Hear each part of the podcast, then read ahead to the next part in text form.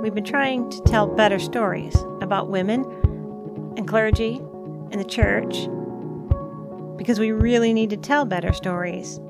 Instead of just complaining about it, what if we flood the airwaves with something different?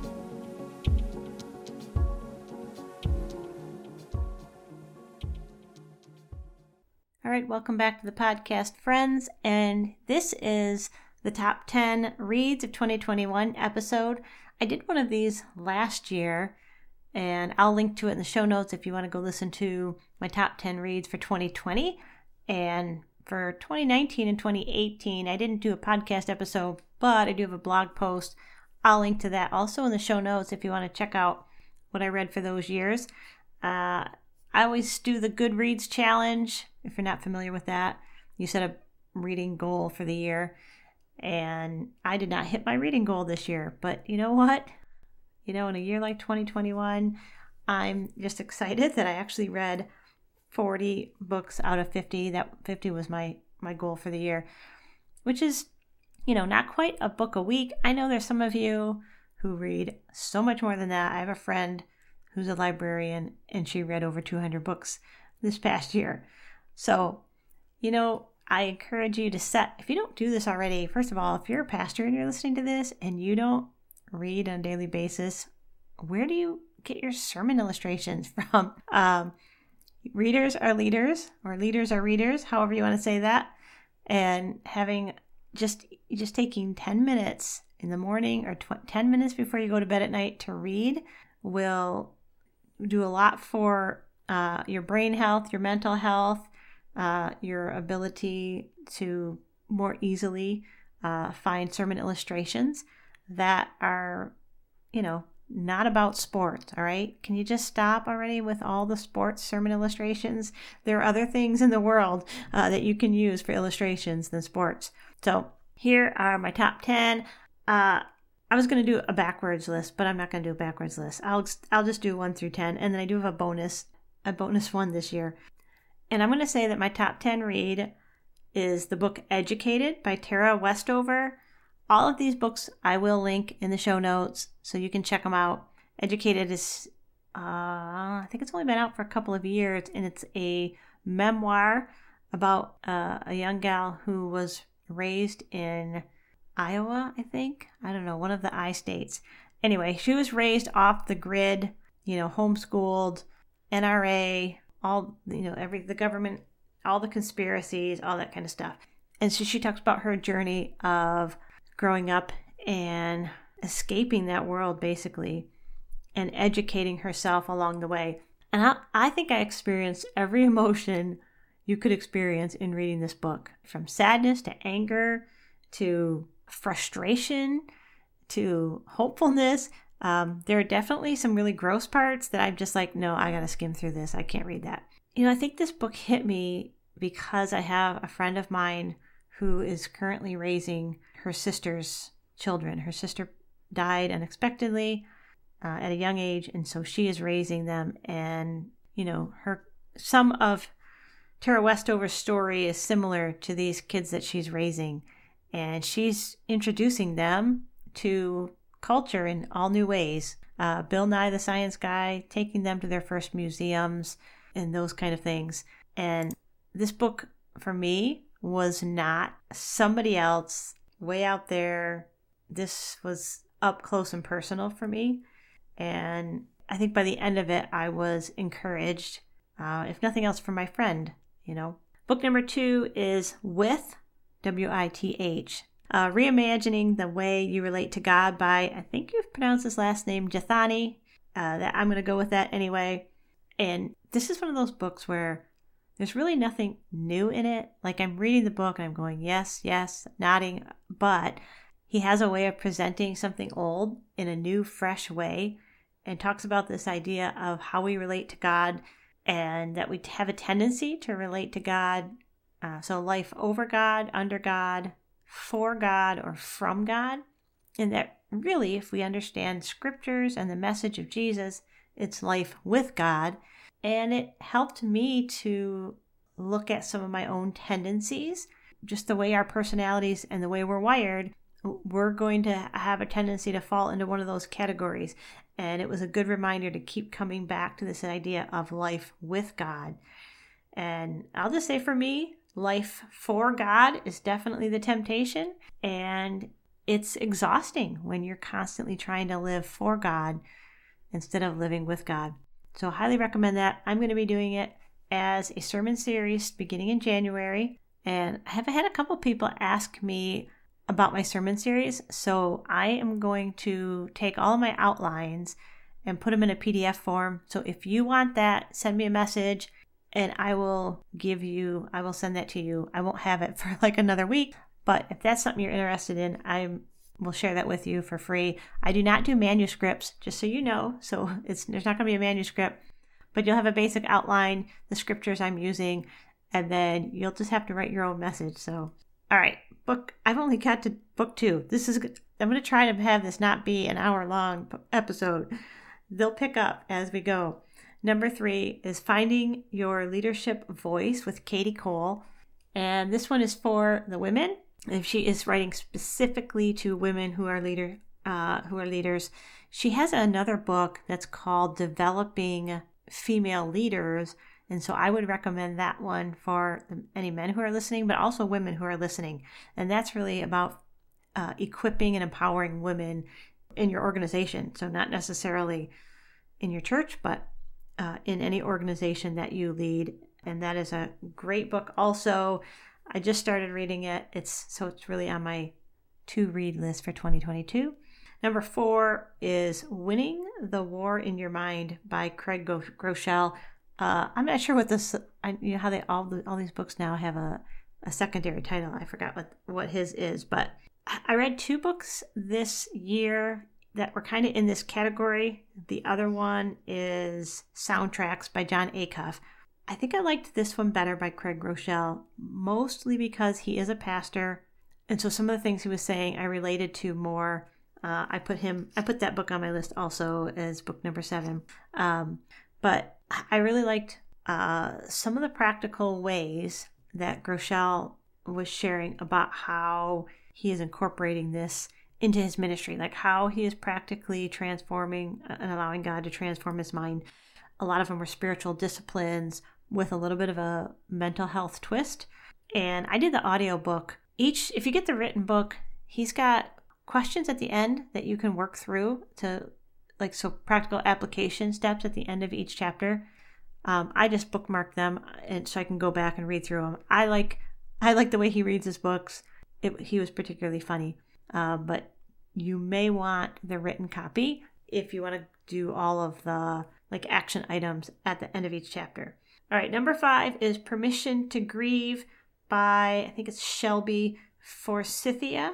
I actually started this book at the end of 2020 and I was so emotionally exhausted that I had to stop reading it because it was like making me depressed. so if you're in the depths of your grief right now, probably not a good book for you to read. Maybe wait a little bit longer to read it. As I had processed some of my grief, then I went back and was listening to it and found it super helpful because she has practical tips in there, but a lot of it is really this idea of giving ourselves permission to grieve and what that looks like. Uh, and she uses her own experience and the way that she was processing grief and some of the things that she learned. All right, number six is Radiant Church by Tara Beth Leach. Fabulous book. I know that some a lot of my listeners have already read this book, um, so I don't want to hash through it. And she really just tackles a lot of the issues of the evangelical church that we are facing here in the States. I imagine that some of these are around the globe, but there are a lot of issues that are unique to the evangelical church in the United States, and she really tackles some of those things.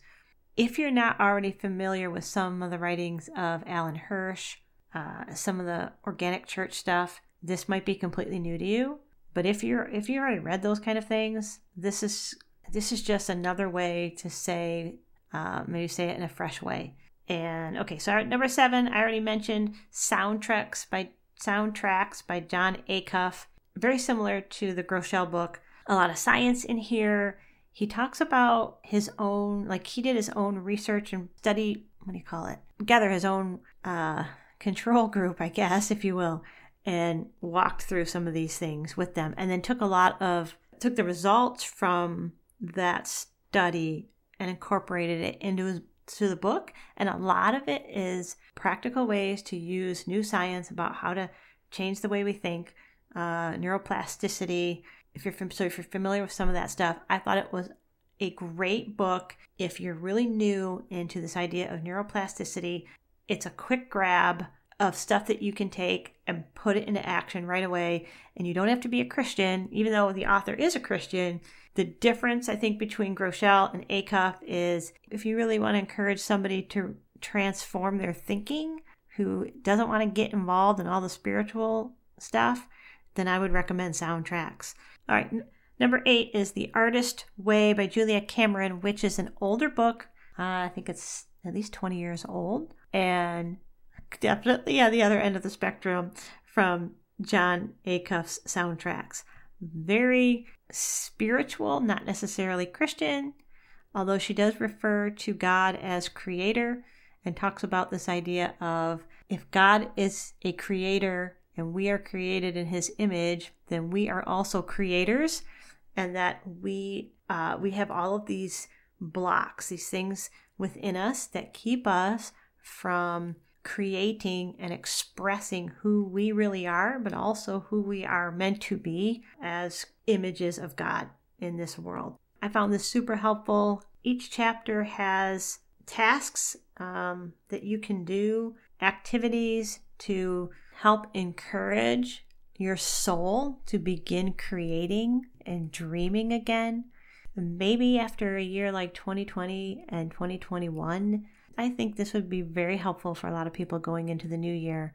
If you feel stuck, but you know that there are still creative ideas within you, things you want to try, dreams, you know, this is a good way to start yourself dreaming again. All the things that you had hoped to do, a lot of those are desires that were put there by God and he wants us. I mean, if if we really are created in the image and likeness of God, then the church should be one of the most creative groups of people on this planet. But we keep ourselves stuck and we don't really allow uh, God to work in us and through us to create new, just new things, new ideas, to just continue to expand the possibilities that are around us and solve a few problems along the way.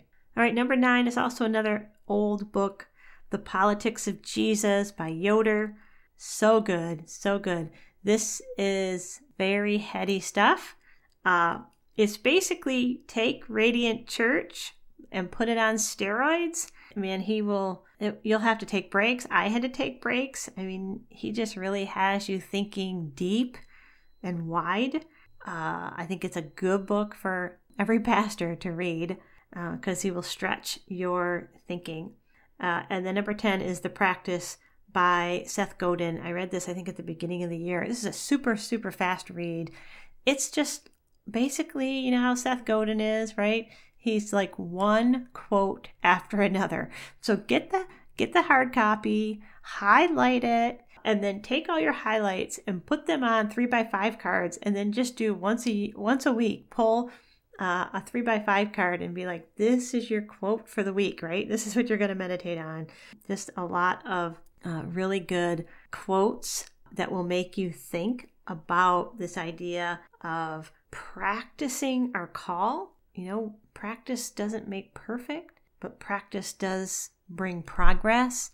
Uh, and so, if you want an alternative to Seth Godin, then I would say Rework, which I'm finishing up right now, uh, is a great one by Fried and Hansson. Very similar style of writing to Seth Godin, and it would be similar content that's in the practice.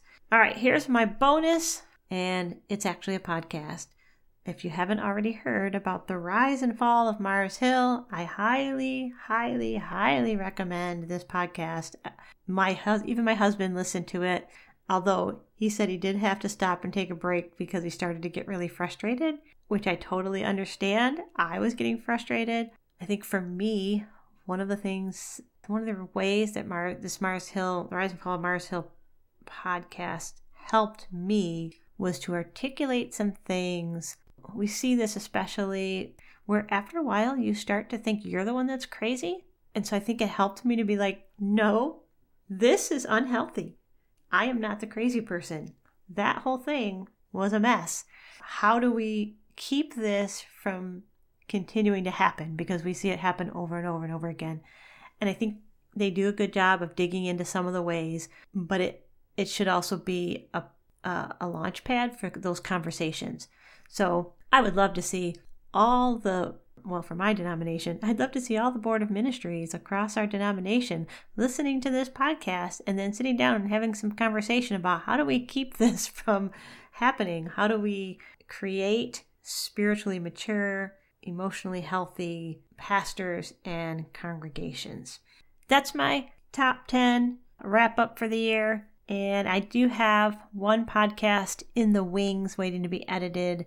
So I'm going to work on that and get that. That should be up the first week of January. But I'm getting a new puppy in a couple of days. So I, I'm not sure how this is going to work going forward. And recording podcasts with a little puppy in the background, I suspect that he'll make an appearance uh, or two on the podcast coming up. Anyway, it'll be great. I am a big fan of New Year's. My husband is not. He hates New Year's. Uh, he says it's depressing. He says everything's coming to an end. And then he looks at all the stuff that he didn't get done within the last year and he finds it depressing. Now, I'm on the other end of the spectrum. I love New Year's Day. I love beginnings. It's a time to do new things, to try new things, to set new goals even in the craziness of the last two years, I'm still going to set goals because it's just how I'm wired. Uh, I love the idea of starting new things. You know, do yourself a favor. And if you're going to set some goals for 2022, set yourself up for some quick wins in January and February, you know, like crochet a new blanket or take a skiing lesson, something quick, right? That you can you can start off the year and say, if nothing else happens for the next 12 months, I did accomplish this one thing. And we'll see what 2022 is going to do. Your guess is as good as mine. Only Jesus knows all of those things that we always say. Anyway, until next year.